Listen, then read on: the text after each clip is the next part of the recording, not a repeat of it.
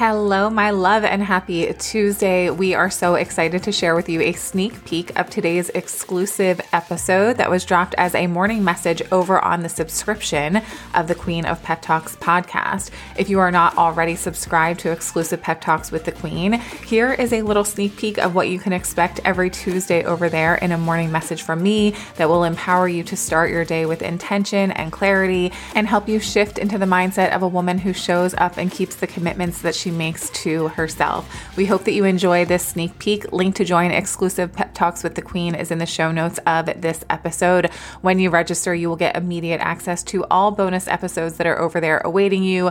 Every other month, we do a Zoom call for hot seat coaching, and you have an opportunity to leave questions for me to answer for you every other Friday inside of the subscription. Enjoy today's sneak peek, and we'll talk to you on the next episode of the Queen of Pep Talks podcast. See ya.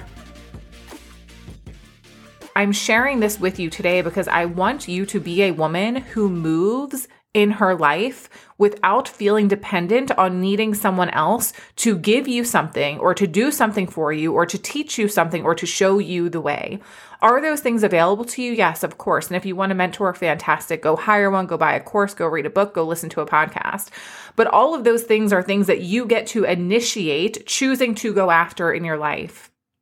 You want to read a book so that you can learn a new skill, so that you can apply something in your life, so that you can change an area of your life? Fantastic, do it. The reason that I'm binge free today was because I decided to read the book Brain Over Binge. I didn't wait to have a coach handhold for me. I didn't wait for someone to tell me what to do. I chose to read the book. And when I put the book down, I took accountability for the fact that I'm not ready to finish this book because I'm not really ready to address what's actually happening in my life. But six months later, when I picked it up and I made a dedication to changing my life, I moved out of my own way without anybody telling me that I had to move out of my own way. One of the things that my client said to me yesterday is, I'm feeling so discouraged.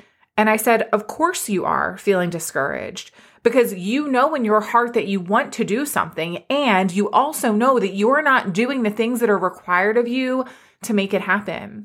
So if you're feeling discouraged in this season of your life, and you know that when you look in the mirror, you're not being who you want to be for yourself, no matter what that looks like. It could be you're eating too much, you're drinking too much, you're not moving enough, you're not sleeping enough, you're talking like shit to yourself, you're in toxic and messed up relationships.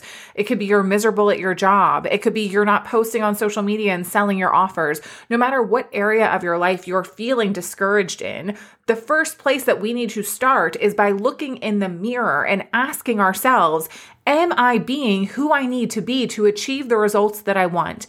And if that answer is no, when am I going to move out of my own way? We are sorry to leave you hanging, love, but that is it for your sneak peek of today's exclusive episode over on Exclusive Pep Talks with the Queen. If you want to hear the rest of this episode, you can subscribe to Exclusive Pep Talks using the link in the show notes of this episode. Until we chat again, I love you and I hope you have the best day ever. See you guys.